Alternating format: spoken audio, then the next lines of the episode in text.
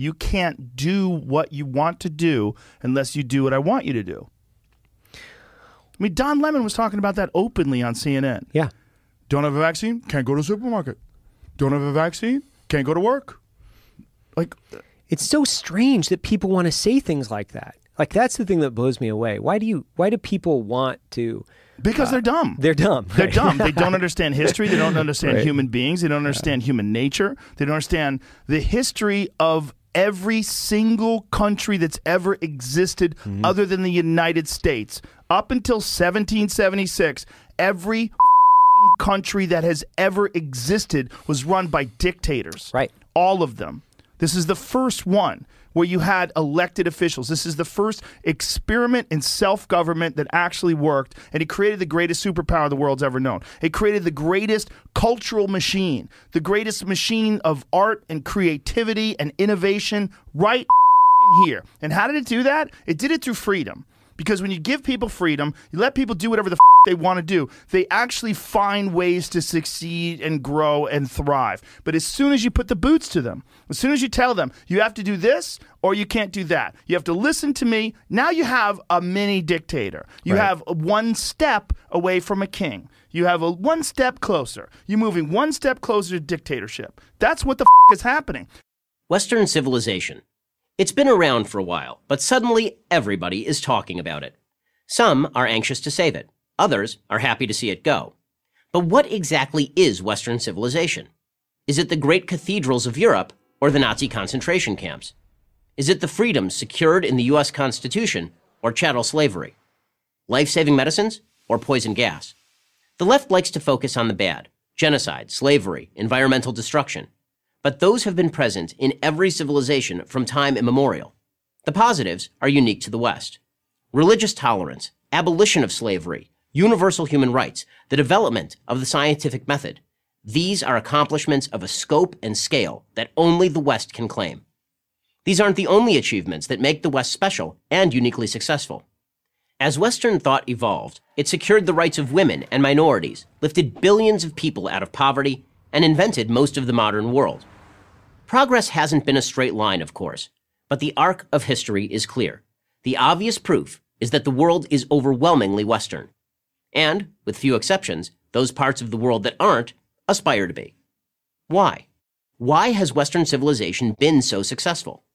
There are many reasons, but the best place to start is with the teachings and philosophies that emerged from two ancient cities, Jerusalem and Athens. Jerusalem represents religious revelation as manifested in the Judeo Christian tradition. The beliefs that a good God created an ordered universe and that this God demands moral behavior from his paramount creation, man. The other city, Athens, represents reason and logic as expressed by the great Greek thinkers, Plato and Aristotle, and many others.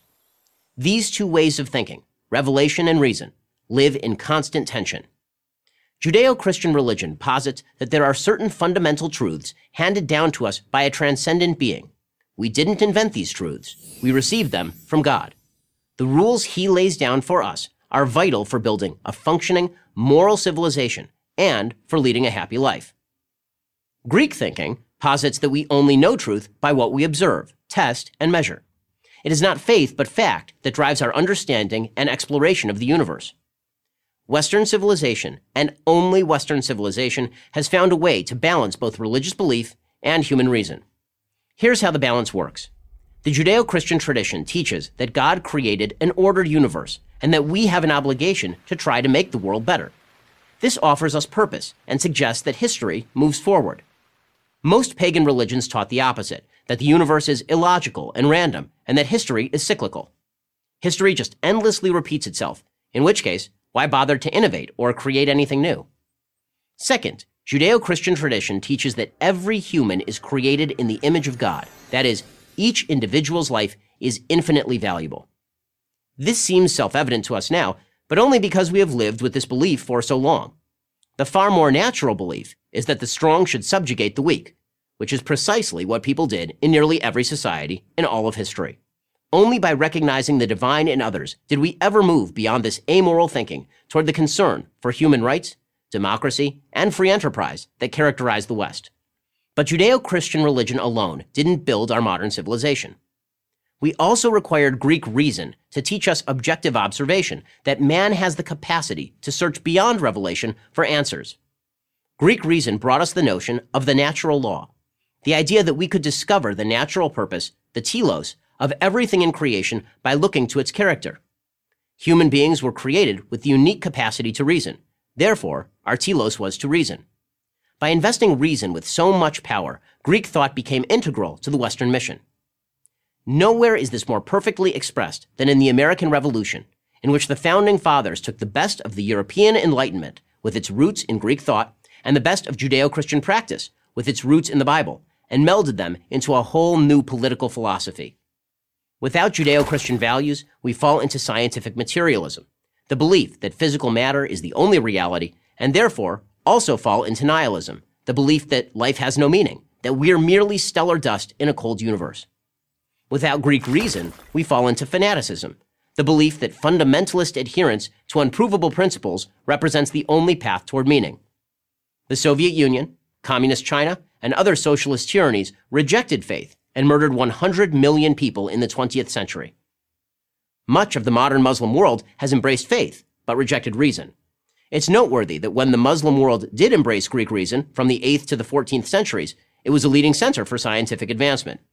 So again, we need both Jerusalem and Athens, revelation and reason.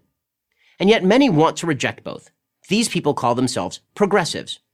Ironically, they want to take us backwards to a time when man was governed neither by reason nor faith, but by feeling, and therefore back to a time of moral chaos and disorder, of feeling over fact. It would be a fatal mistake to follow the progressives.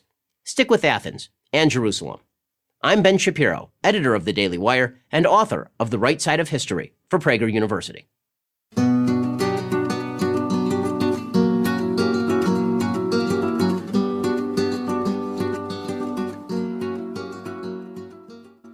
Story of money is part of the long history of civilization.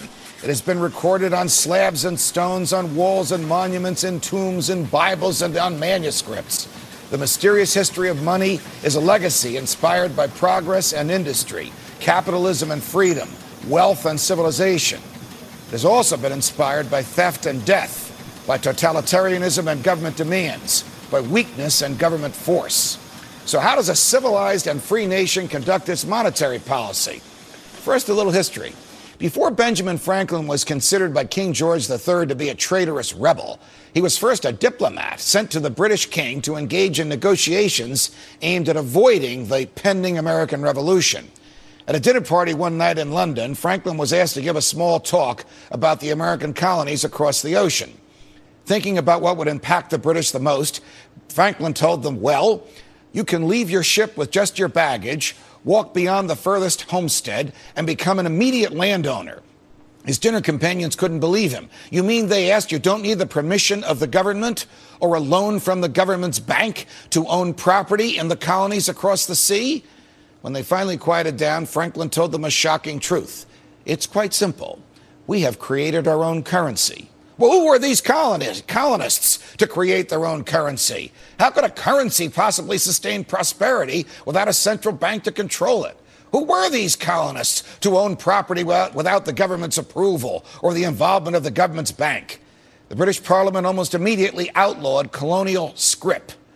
The scrip were printed demand notes that represented gold stored in banks and homes. They weren't the worthless Federal Reserve notes that we have today. They were real money created by merchants and bankers and the col- colonial governments. Franklin brought the unhappy news with him back to Philadelphia. Later, he would be known to say, You know, we would gladly have borne the little tax on tea and other matters had it not been they, they took from us our money, which, when they took it, created great unemployment and dissatisfaction within a year. The poorhouses were filled. The hungry and the homeless walked the streets everywhere. While the phrase taxation without representation is tyranny may have been the colonists' battle cry, as much suffering was visited upon the colonists by the Bank of England as was done by the King of England. So you see, one of the founders of the United States of America had no difficulty whatsoever identifying the root cause of misery in the colonies central banks controlling money. But Americans today know precious little about money and how it is used against us. You hear me speak often on Freedom Watch about debt and taxes, about gold and the Federal Reserve. Here's a little Economics 101. The topics dealing with issues of taxing and spending are what's known as fiscal policy. And the topics dealing with issues of inflation, the Fed, and the creation of money itself are what's known as monetary policy. Monetary policy is about how money is created, and fiscal policy, fiscal policy is where it's destroyed by the government. It's not enough that Congress and the government destroy the fruits of our labors and consume them with wasteful spending and thieving taxation. But the manner in which money is created by the Federal Reserve out of thin air, with no gold or anything of value to back it, is abhorrent, immoral, unconstitutional, and quite simply un American. If you or I printed cash in our basements and used it in voluntary transactions, we'd go to jail. The Constitution says that only Congress can coin money and set its value. So, how did this private bank get to print our money? The government gets its powers from the consent of the governed. We didn't give that power to a private bank.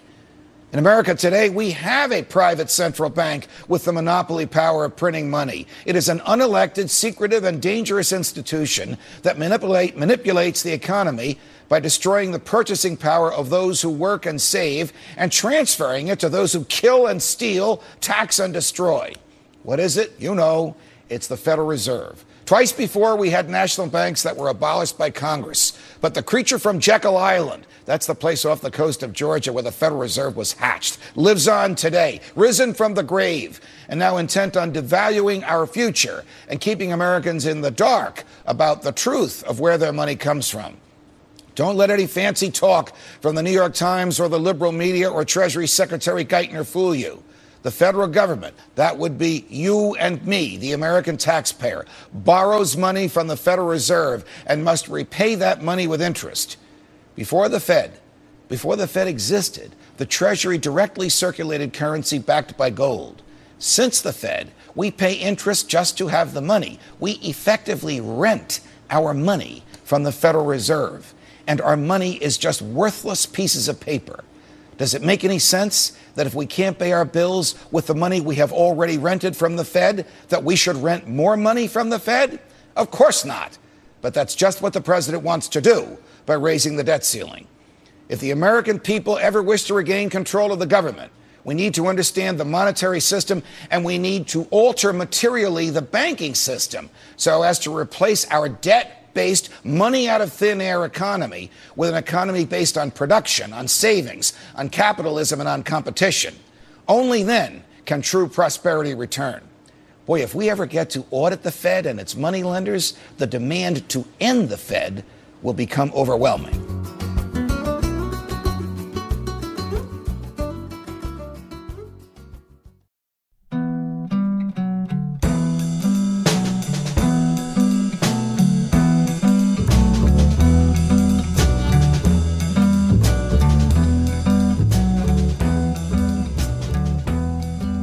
Joining us today is Thomas Sowell, a senior fellow at the Hoover Institution at Stanford University. He is the author of many books that have cast a critical eye at American society, including Inside American Education and Race and Culture. His latest book, The Vision of the Anointed Self Congratulation as the Basis for Social Policy, has been called a broadside against the received wisdom of America's elite liberal intelligentsia. Tom Sowell, uh, why don't you start out and tell us what the vision of the anointed is about? What is it? Well, it's one, a vision that the problems that we see in the world are due to the fact that other people are just not as bright or as compassionate as they are. Uh, and that there are all these solutions out there waiting to be discovered, and that they have them and that these solutions that are being imposed upon the rest of us uh, by, by the power of government through taxation or in other ways. Uh, and what's really crucial about it is that their passion is so, so much greater than the passion on the other side, largely because what they have involved is more. Who is the they? Oh, the, the, the, the, the, um, the media elite, the uh, academic elite, political elites. And, I, and the reason we can talk about their vision, even though they obviously vary in their opinions, uh, is that the basic set of underlying assumptions about the world are very similar. Um, and because these assumptions are the prevailing assumptions, uh, the need to find evidence for them or to offer proof is much less. If something, if something happens, they'll explain it in a way which will fit that vision. For example, uh, when they find that um, prenatal care is less among blacks than among whites, and that um, infant mortality rates are higher, uh, they immediately assume this is because of society's neglect, and therefore, if only the government will step in and provide more prenatal care, that, that problem solves itself. But in reality, uh, other groups have even less prenatal care than blacks and don't have any more infant mortality than whites. Uh, but they don't ever get to that second stage because once they've seen something that fits their conception of how the world works, that's sort of the end of it. Uh, let, let me go back to that idea of who the they is. Uh, I mean, i- in your cosmology, are these liberals? Is that what they are? Yes, uh, you the New York Times, the Washington Post, Harvard, Stanford, uh, you know, the Edward Kennedys, the all the usual suspects. Uh, let me. Uh, But it's more than those particular people because No, this mindset goes back at least 200 years. Who does it start with? What, what is? I don't know where it starts, but Okay. you, you can find it in the 18th century. You, if you read uh, William Godwin, uh, Inquiry Concerning Political Justice in 1793, you have the whole vision laid out just as it was in the 1960s. But the 1960s were a crucial point because that's when this vision became dominant. this sort of arrogant vision that we know best. Oh, yes. And, and don't even have to subject it to normal forms of proof. Oh, absolutely not. Absolutely not. I think that when people say things like, uh, more American wives are battered on Super Bowl Sunday, you see, than any other time of the year, uh, and, and there's not a speck of evidence for that, uh, that is calculated. Because they're, they're, they're con- oh, I mean, you, there, there, there, is, there is no data that could even be misinterpreted that way. In other words, because there is no data, period. And so, yes, but I think that 99% of the people who believe it are not calculating. And I, think, and I think one of the reasons that it flies without, without even being challenged for evidence mm-hmm. is that there is a certain vision of how the world is. And in that world, men are oppressing women. And therefore, when you say something like this, it fits the vision. And that's the end of it. There's no, there's no d- demand for evidence. You, you have in, in your book sort of a, a, a series toward the beginning of how the actual process works of forming one of these ideas and Yes. selling it and rejecting the proof. Maybe you could just kind of Yes, march it through this there- as, a, a four- as a model of it. All right, there's a four-stage uh, uh, uh, um, pattern, and in the first stage is what, what's what I call the crisis. And so we're hyped to believe that something is a terrible crisis for which something must be done. Uh, and uh, what, was, what was fascinating to me in doing the research for the book is that very often the thing that's said to be in crisis has often been getting better for years on end, but that gets ignored. Then the second stage is for, for example, infant mortality, to, to use one of the well, uh, I'm, I'm, I'm, I'm thinking about um, um, uh, preg- uh, teenage pregnancy and, and venereal disease. Uh, those things were getting better. Teenage pregnancy was going down for more than a decade before sex education was introduced. Venereal disease, uh, syphilis in 1960s uh, was only ha- had only half the incidence that it had in 1950. So all these things are going down. Yet, yet we're said to need sex education to deal with this crisis, which is then manufactured. And again, this is where the calculated part comes in. Now, the 99% of the people who hear this don't un- don't know that. And, but, but the reason they accept it is because they also share the same vision. And because this is consonant with that vision, they don't have to ask for evidence. All right, so what's, what's stage two? That- that stage two is the, the, the first one is there's a crisis. Yes. They establish a crisis, usually an artificial one. Yes. Uh, then, then, then stage two is the solution. You have a solution for this crisis. In this case, you have sex education in the schools. And then uh, at that point, you say, if, if we do this, this will lead to beneficial result A. The critics say, no, it'll lead to detrimental result Z. Stage three, you put it into the results, you put it in, and directly you find detrimental result Z, namely venereal disease and teenage pregnancy take off into the stratosphere. And then stage four is the fascinating part, in which they simply say, no, that doesn't prove that this was a bad policy, because there are many factors. There's complexity. It's simplistic to blame it on this. But they run through this routine on so many different things, including crime. Similarly, they said, you know, in 1960, uh, Judge Bazelon said we just desperately need to have some kind of change in the criminal justice system. Now, in 1960, uh, there were fewer murders than there had been in 1950, 1940, or 1930. Uh, but again, that was completely ignored. And so now we have the revolution in the criminal justice system. People say, no, if you have put these new things in, there'll be more crime than before. They put them in. Uh, almost instantly, the declining crime rate turns around and heads up again. And they say, no, it's simplistic to blame this on, on, this. There are the root causes and the neglect of society and all the rest of it. So it's heads I win, tails you lose. Why would a group of, of liberal intellectuals or politicians or media stars or whatever, why would they sit around and decide to uh, uh, dismember or dilute the criminal justice system if they thought in advance that it would raise the amount of criminality? Oh, they, they, did, they didn't think that, but the point is. They just thought wrongly that it would be that it would help Yes, but, but it would also give them an enormously larger role than they had before. I mean, a judge who just sits there and applies the laws that have been passed by the legislature has a very minor role.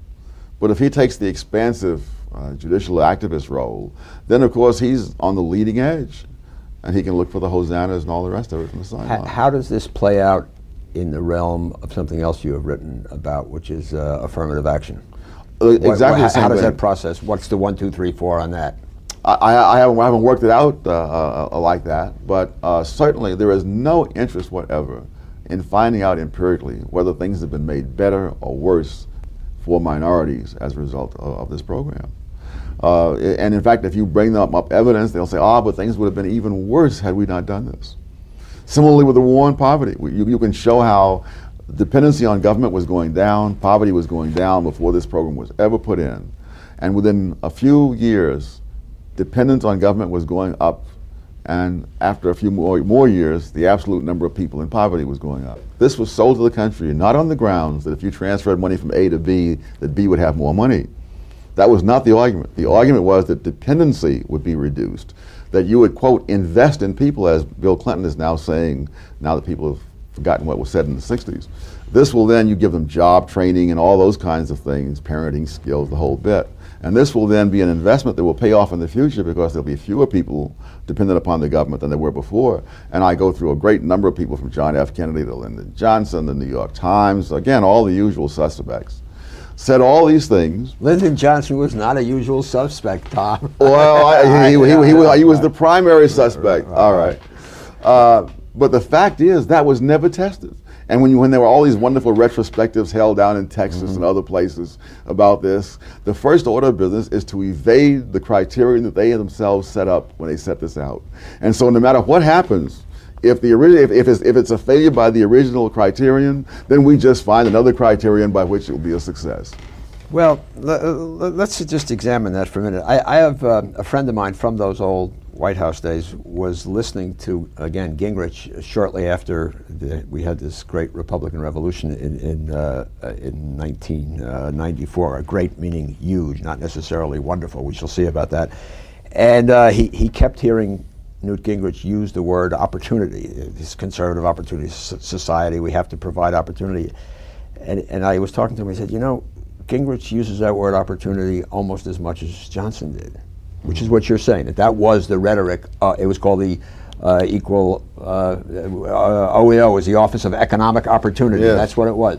Now, so if, if liberals were talking about opportunity, and now conservatives are talking about opportunity, and I'm sure you're for opportunity. All God's children got opportunity. All God's children got opportunity. So, so what is your, your problem that, that liberals said we ought to create programs for opportunity? And in point of fact, I mean, uh, just to, I won't say play devil's advocate, because I mean, a, a, lot of the things that, that came out of the Great Society, uh, I mean, building all those junior colleges and community colleges. Oh, I would disagree with entirely. I think that was a tragedy of the first That magnitude. was a tragedy. Yes. Why is that a tragedy? You have millions of people who have absolutely no desire for an education, using up billions of dollars of the taxpayers' money, and not only not getting an education themselves, making it more difficult to give an education to those people who came to college with an idea of getting one. Now, you say they have no desire for an education. I mean, nobody is herding them into these community colleges and into the junior colleges oh, and into the state oh, universities. Oh, I mean, they have a desire, those, obviously. No, they do not, obviously, because lots of things go on in those places that are not education. I mean, where else can you find so many uh, uh, young people of the, of the uh, same age and opposite sex in one place? Uh, a, a, nice, convenient place to be. But anyone who is taught in these, in, in, in, a lot of these places, this this ferocious desire for education as such is not terribly visible. And I taught at places where we've gotten, you know, the upper 10, 15 percent of students. I mean, UCLA and whatnot. Uh, and uh, neither I nor my colleagues found this great desire for education as such. They wanted to be in ivy covered buildings for four years in order to get more money when they graduate and have a good time while they're there. So you think the, uh, the great American ideal, which has really been shared by both parties and both ideologies over recent decades, to allow more people to get into higher education, that that is a bankrupt idea? Oh, to allow is one thing, but to subsidize people at enormous cost with no real sign uh, that this is producing what, what, what, what we intend well, I to mean, produce. When you, say, when you say subsidized, I mean, you talk about a junior college, a community college. I guess that's subsidized. It, it, it, it's, it's, it's below cost uh, Sure. uh, uh, tuition, but it does allow uh, kids uh, who, who do not have the money to go to Amherst or wherever uh, to, to, to start a college People- education. I mean, ad- People did that before the Great Society. I did it before the Great Society. My whole generation did it before the Great Society. You are saying that the, uh, the great humanitarian political impulses of the 1960s have been almost without exception bad. Well, there have been some, some good ones, but I'm saying that the assumption that uh, on the education front, I mean, I, I would defy you to find a large number of people who've actually taught these students who really think that they're out there thirsting for knowledge. Well, If if you- if- if you think- suppose they are thirsting for a better job, and we've set up a society where you have to be credentialed with a certain amount Oh, of college. So, can't aren't they able to get a better job? No, because this, this this is the fallacy of composition. Uh, you know, if, if one person stands up in the stadium, he sees the game better. But if they all stand up, they don't all see the game better. Uh, as long as you know, if you have if you have a degree and the other guy doesn't, then you get ahead of him in the employment line. But we're not going to all get ahead of each other in the employment line by all getting degrees. So this whole idea that uh, I guess again both uh, liberals and conservatives are saying is that at this particular moment, 1995, uh, we have to get more people into the education system because that's the way to compete. And we look at the data and we see that uh, the people with more education are earning more money than ever before relative to the people with less education. People who- that's all a fallacy of people- everybody standing people- up in the stadium. People, people who fly on the Concorde, kids who've flown on the Concorde, undoubtedly will make more money than people who, kids who've only gone on buses. That does not mean if we put a lot of people on the Concorde, we're going to raise the national income.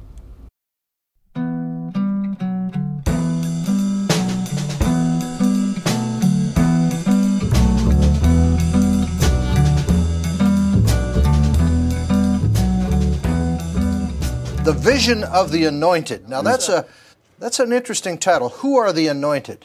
They're the elite in the media, in, the, in politics, uh, all of those who think that third parties ought to be making people's decisions for them. The subtitle is Self Congratulation as a Basis for Social Policy. In other words, people who think that everything that's wrong with the, econ- the country is due to the fact that other people are just not as smart as they are. And if only they could, you know, or people like them could take over and make our decisions, we'd be so much better off. But in the early in early America, didn't this sort of educated class make the decisions for everybody? as far as governmental decisions, Yeah. but the government itself didn't make uh, the decisions for everyone. Now, uh, you know, you, you can't decide where your kid's going to school. You can't decide whether or not they can move a, a halfway house for drug for drug users next door to you or whatnot. It's out of your control. The government That- decides That's that right. stuff. The government decides too many things. They decide also how your children are to be raised. Uh, you may have an idea about how, at what age children should be introduced to sex and in what manner, with what kind of moral commitments. You mean so as a parent, you as a this- parent, a parent, yes. Uh, the schools have taken that over. By the time you even think about it, they've already had years, you know, of showing. They're passing out condoms to these kids even Passing out before you. condoms is not not even the half of it. Uh, they're they're showing uh, motion pictures of naked couples engaging in sex, both homosexual and heterosexual, in the seventh grade. And if you complain about it, that's that's considered to be censorship. You don't. You, you can't pull your kid out of school and say they don't have to put up with this stuff. I guess you could, No. but you'd be. Uh, Well, if you have a private school to put them in, but you have compulsory attendance laws, and if you don't have the money for private schools, then you're stuck. where did this country get off the track and decide that the federal government should make most of our decisions? Well, it started to some extent in the New Deal, but I think the 1960s is sort of the golden age, if you want to put it that way, of this whole mindset. And that's what the book's about. It's about a mindset. It's not about a series of policies, but of showing how, in policy after policy, those who think a certain way will uh, try to take over other people's decisions. How do you characterize the liberal philosophy today from the conservative philosophy? Oh, that's a tough one. Uh, I guess the main thing about the liberals, again, is that they think a program will do it. If there's something that they don't like in the society, you have set up a program and that will solve the problem. Uh, I think one of the things that one of the words they use a lot is solutions, and I argue here and elsewhere that there are no, there are no solutions. There are just trade-offs. So, for example, when uh, Ralph Nader launched his attack against the Corvair many years ago, he said it's an unsafe car and it does the, has these safety problems and those safety problems. And in some respects, the, he was correct, not all. Uh, but the fact is, there were other things that a Corvair would do that made it safer than other cars. Uh, and on net balance, it was as safe as the rest of them. Are you saying there are no solutions to our problems as Americans? There are no solutions to anybody's problems. There are trade offs. You know, um, safety is a classic example. Uh, every, every, every year, so many hundreds of thousands of people are uh, vaccinated against uh, measles, smallpox, those kinds of things. Now, this saves an, several hundred lives that it's estimated. It also causes brain damage to about 30 kids a year. Now, there are no solutions in that. There are just trade offs. What about crime? Take crime as an issue. Can we solve the crime issue or fundamentally solve it so it's reduced? Well, then that, that's, just, that, that's, that's, a, that's a trade off. You know, you, know you, don't, you don't solve it. There will always be crime. There always has been. Uh, but you want to keep it down to some level that's not this astronomical thing we have today. Uh, for example, the people, the, the, liberals right now are saying, you know, crime has eased off uh, in New York, and that's true. Uh, there were there was six times as much crime in New York a few years ago as there was in 1960. Now it's down to five times as much crime as there was in 1960. Now that's not what I regard as a great as a great as a great trend, unless it continues a lot a lot, a lot more. Well, liberals think we need more education and we need to help people in the inner city more to cut down crime there. Uh, conservatives would say we have to be tougher on crime. Is either of them correct? Oh, I, I no. See, you see, the conservative view is really not a, not a solution. It's a it's a trade off. It says, yes, it would be wonderful if we could do all these things to prevent crime in the first place. We just don't happen to be that smart. And so what we do, we put people behind bars who commit violent crimes. Now, a few years ago in East Palo Alto, which is not far from Stanford University, a minority community, low income, they had the doubtful distinction of being the murder capital of the United States in proportion to their population. Uh, the next year, murder and all sorts of other violent crimes dropped tremendous amount, 30, 40, 50% in one year. Now, that wasn't because they discovered the root causes of crime or because they worked out everything that was wonderful. They launched a campaign that put a lot of the bad guys behind bars. And when they were behind bars, they didn't commit as many crimes. uh, makes sense to me. And, and the thing is, this, this, this, this, you know, even in a high crime area, the great majority of the people are not criminals. And so if you can just put your hands on those people who are raising all the, all the hell in the community and take them out of circulation, the crime rate drops. People say there's undue uh, emphasis on African Americans for committing crimes. Is that true?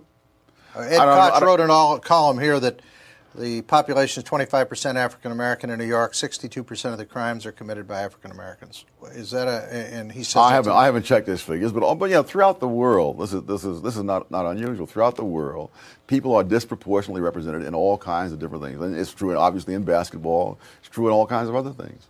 Uh, the main thing is not is not to keep people out of jail because they're one race or another, because when you do that, the people who are going to suffer the most will be the black community. Where are you on affirmative action? Against. Why? Well, you can only do one of two things. You can either just uh, judge people individually or you can judge them by groups. This whole notion that you're going to come out with a compromise, I would defy anybody to come out with a compromise on that. You're going to do one of those two things.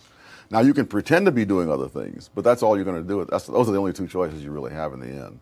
Uh, again, the people who are the anointed think of this as a symbolic issue, and they want to be on the side of the angels. They don't ask, what are the consequences? Now, I've studied affirmative action programs around the world. One of the consequences is that those people who are more fortunate in the group that has the preferences, those people take the lion's share of the preferences. Very often, those at the other end of the scale, the poorer people, uh, actually fall further behind. That's true of blacks here. It's true of Malays in Malaysia. It's true of various groups in India. Uh, and there are reasons for that. Uh, you know, you, you, can say you must have certain proportions. Nothing is easier than for an employer who would, who might otherwise locate, let's say, in the Bronx, to locate out in Provo, Utah, where he will be not near any black people, and therefore he will never have lawsuits, and the jobs will be in Provo, and people will wonder why don't people, you know, uh, here have more jobs. Uh, it never seems to occur to, to liberals that other people are not blocks of wood that when you set up certain incentives, they will react to them in certain ways. And when they do that, the result may be the opposite of what you set out to do. How do the anointed refer to people they don't agree with? All sorts of ways, but I think the main thing is they believe that uh, you're not merely in error but in sin. In other words, they can't believe that you're just mistaken. Uh, you must have uh, you must have sold out. You must have uh, must be something warped about you. You guys are for the rich. Mm. You guys only care about the rich guys. Mm. Uh, answer that. How do you how do you respond? Liberal says conservatives only care about rich people. Well, one, one of the things I go into in the book is that the whole notion of rich is ridiculous. Uh, that most Americans don't stay in the same income bracket, even for one decade. So the same guy who is, quote, rich now was 20 years ago probably in the bottom 20%. I mean, I was on a cruise recently, luxury cruise, and the guy said, you know, if someone had told me when I was growing up that I would end up on a cruise like this, I would have said, get real, man. You know, that uh, very few people are in that same income bracket the whole time. Right. The genuinely rich and the genuinely poor, I would estimate to be no more than 3% of the American people. Really? Put together. Really? Yes. Genuinely poor. Now, they, I'm seeing numbers like when they were talking about health care, they said, uh, what, 20, wait, 30 million people couldn't afford it or something? Uh, several million of those were making more than $50,000 a year. So it's not, see, this is one of the things the Anointed do. They never believe that people make choices there are people who have who have the money. They, they prefer to put that money into a BMW rather than have, rather than a lot of young people didn't want health care. They they were betting on their health. Absolutely, and yeah. then this allows them to buy more stuff they want to buy. So it's not a question that they couldn't afford it. It's a question they don't choose to spend the money. What about uh, mean spirited? Conservatives are mean spirited. They're they're bigots. They don't like people. Well, you know, one of the things I, I tell people, people say, you know, you're you're, you're a very uh, tough person. I, I'm not tough. Life is tough. I'm merely trying to acquaint you with, the, with those facts. You know, back in the 60s, Lyndon Johnson announced a war on poverty. Mm. Am I wrong? But there are more poor people. I mean, in other words, today than there were then. Yes. Yeah, there are more poor people. Yes. I mean, this was a hell of a war. We lost it apparently because for the last thirty years we've been dumping money into these poverty programs. Oh, absolutely. Where's the money go? Oh, it, it, it, supports a whole industry of people who uh, run those programs, who talk about those programs, research those programs, bureaucrats, and so on. Doesn't help poor people. No. Uh, the tragedy you see is that the anointed really want to make symbolic statements. And running these programs makes those symbolic statements. They don't really care if, in the, in the wake of affirmative action, for example, companies start locating away from minority communities so they don't even get involved in, in legal action. They don't care about that. They've made their statement on the side of the angels, and that's what's important. Have you ever debated Jesse Jackson? No, I haven't. Is that because, would you like to, or would he not want to do that? I have no idea. I have no idea. Uh, I've You'd be willing to, I assume. Oh, I it, maybe. I don't. I don't know. Uh, you think that's too much showbiz? It is. Uh, you know, there's a, there's a, there are people who go out and do this, and I, am doing less and less of it. And I tell them the story of an, of an African uh, boxing champion who fought an Irishman in St. Patrick's Day, Day in Dublin and he lost his title on what the sports writers called a questionable decision. yes. and so you have to know what forum you're talking about. Right. I was, I was, I saw Shelby Steele on with him, and I said, you know, if Jesse Jackson and Shelby Steele each had to present a two-hour lecture to an audience with an average IQ of 120, Shelby would wipe him out. But if they had five seconds each on Donahue, it would be Jesse Jackson all the way. Right. So everything depends upon the forum. Uh, is Jesse Jackson good for African Americans or no. not? He's, He's not. good for himself. Good for himself. And that's true of most ethnic leaders in most groups in most countries in most periods of history. That what will make what will serve his interest is to keep people paranoid, dependent upon him, dependent upon government. What will serve their interest is typically just the opposite. That's pretty interesting. So you're saying that the, the leaders, whatever group, yeah, whatever yeah. Leader, wants the people to be poor and dependent on them as opposed to dependent on themselves. Oh, absolutely. And I, I you see this in the greatest cynicism in the academic world, where in many places, uh, black uh, organizations on campus have a say on who gets admitted. And they have turned down blacks with excellent credentials, both as students and as faculty members. Uh, for that very reason. Who are the mascots of the anointed? You talk about the mascots of the anointed. They're people whom whom they choose to um, back and whose rights are supposed to override other people's rights. The homeless are a classic example. Uh, I'm, I'm, appalled when I see people out there in the street uh, uh giving money to the, to the home. I mean, able-bodied men. Yeah. I think one of the classic pictures to me uh, was in San Francisco when there was this uh, able-bodied white man out in the street uh, begging, and there's this black lady coming along there, uh, very modestly dressed, like she didn't have, but she's stopping to open her purse to give him some money, you know.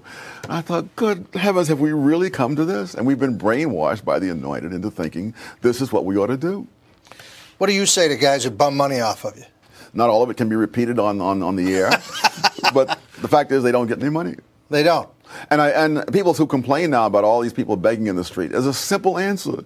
Don't give them money, and they won't be in the street. When you wrote this, what were you trying to accomplish with the book, and did you do it? Did, were you nailing liberals for 30 years of social policy? What were you trying to say? I was trying to reveal the thinking behind that, the kinds of assumptions, the kind of world that exists inside their mind, and therefore why those assumptions are so dangerous in the long run. It's not just the policies mentioned in those in that. In that they book. think they're better than everybody oh, else. Oh, absolutely. There's no question. Uh, and that's what makes them dangerous. Uh, even all the policies that I mentioned there, 20 years from now, those policies may not be the policies we're concerned about. But that mindset will still be there. And what makes them tremendously dangerous is that facts that contradict what they believe are simply ignored or evaded. Where does the press fall into this as the anointed group? Are they part of the anointed? Oh, absolutely. They're a major part of it because one of the reasons that people don't get many of the facts that go against what's believed is that the press doesn't choose to publicize those facts. Give me an example of something the press might not cover or cover well. Oh, a few years, a few years ago, there was a story about um, prenatal care among blacks. That black women get less prenatal care than white women. Infant mortality rate is higher among blacks. They immediately assume that one causes the other. Now, I, now I, one of the things I like to do is go back to the original source and find out what it said. I went back. On the very same page where it said that, it, the, the figures showed Mexican Americans get even less prenatal care than blacks, and they have a lower infant mortality rate than whites. So infant mort- prenatal care and infant mortality rate have nothing to do with each other. If you break it down further, uh, black women who have only a high school education, but who are married, their children have lower infant mortality rates than white women who have a college education who are unwed mothers. So it's not race, it's not income, it's not education, it's lifestyle. When you live a certain way, there are consequences to that. The media doesn't want to, want to, want to accept that. Because if you say people's lifestyles have a lot to do with the outcome, then there's no room for the anointed.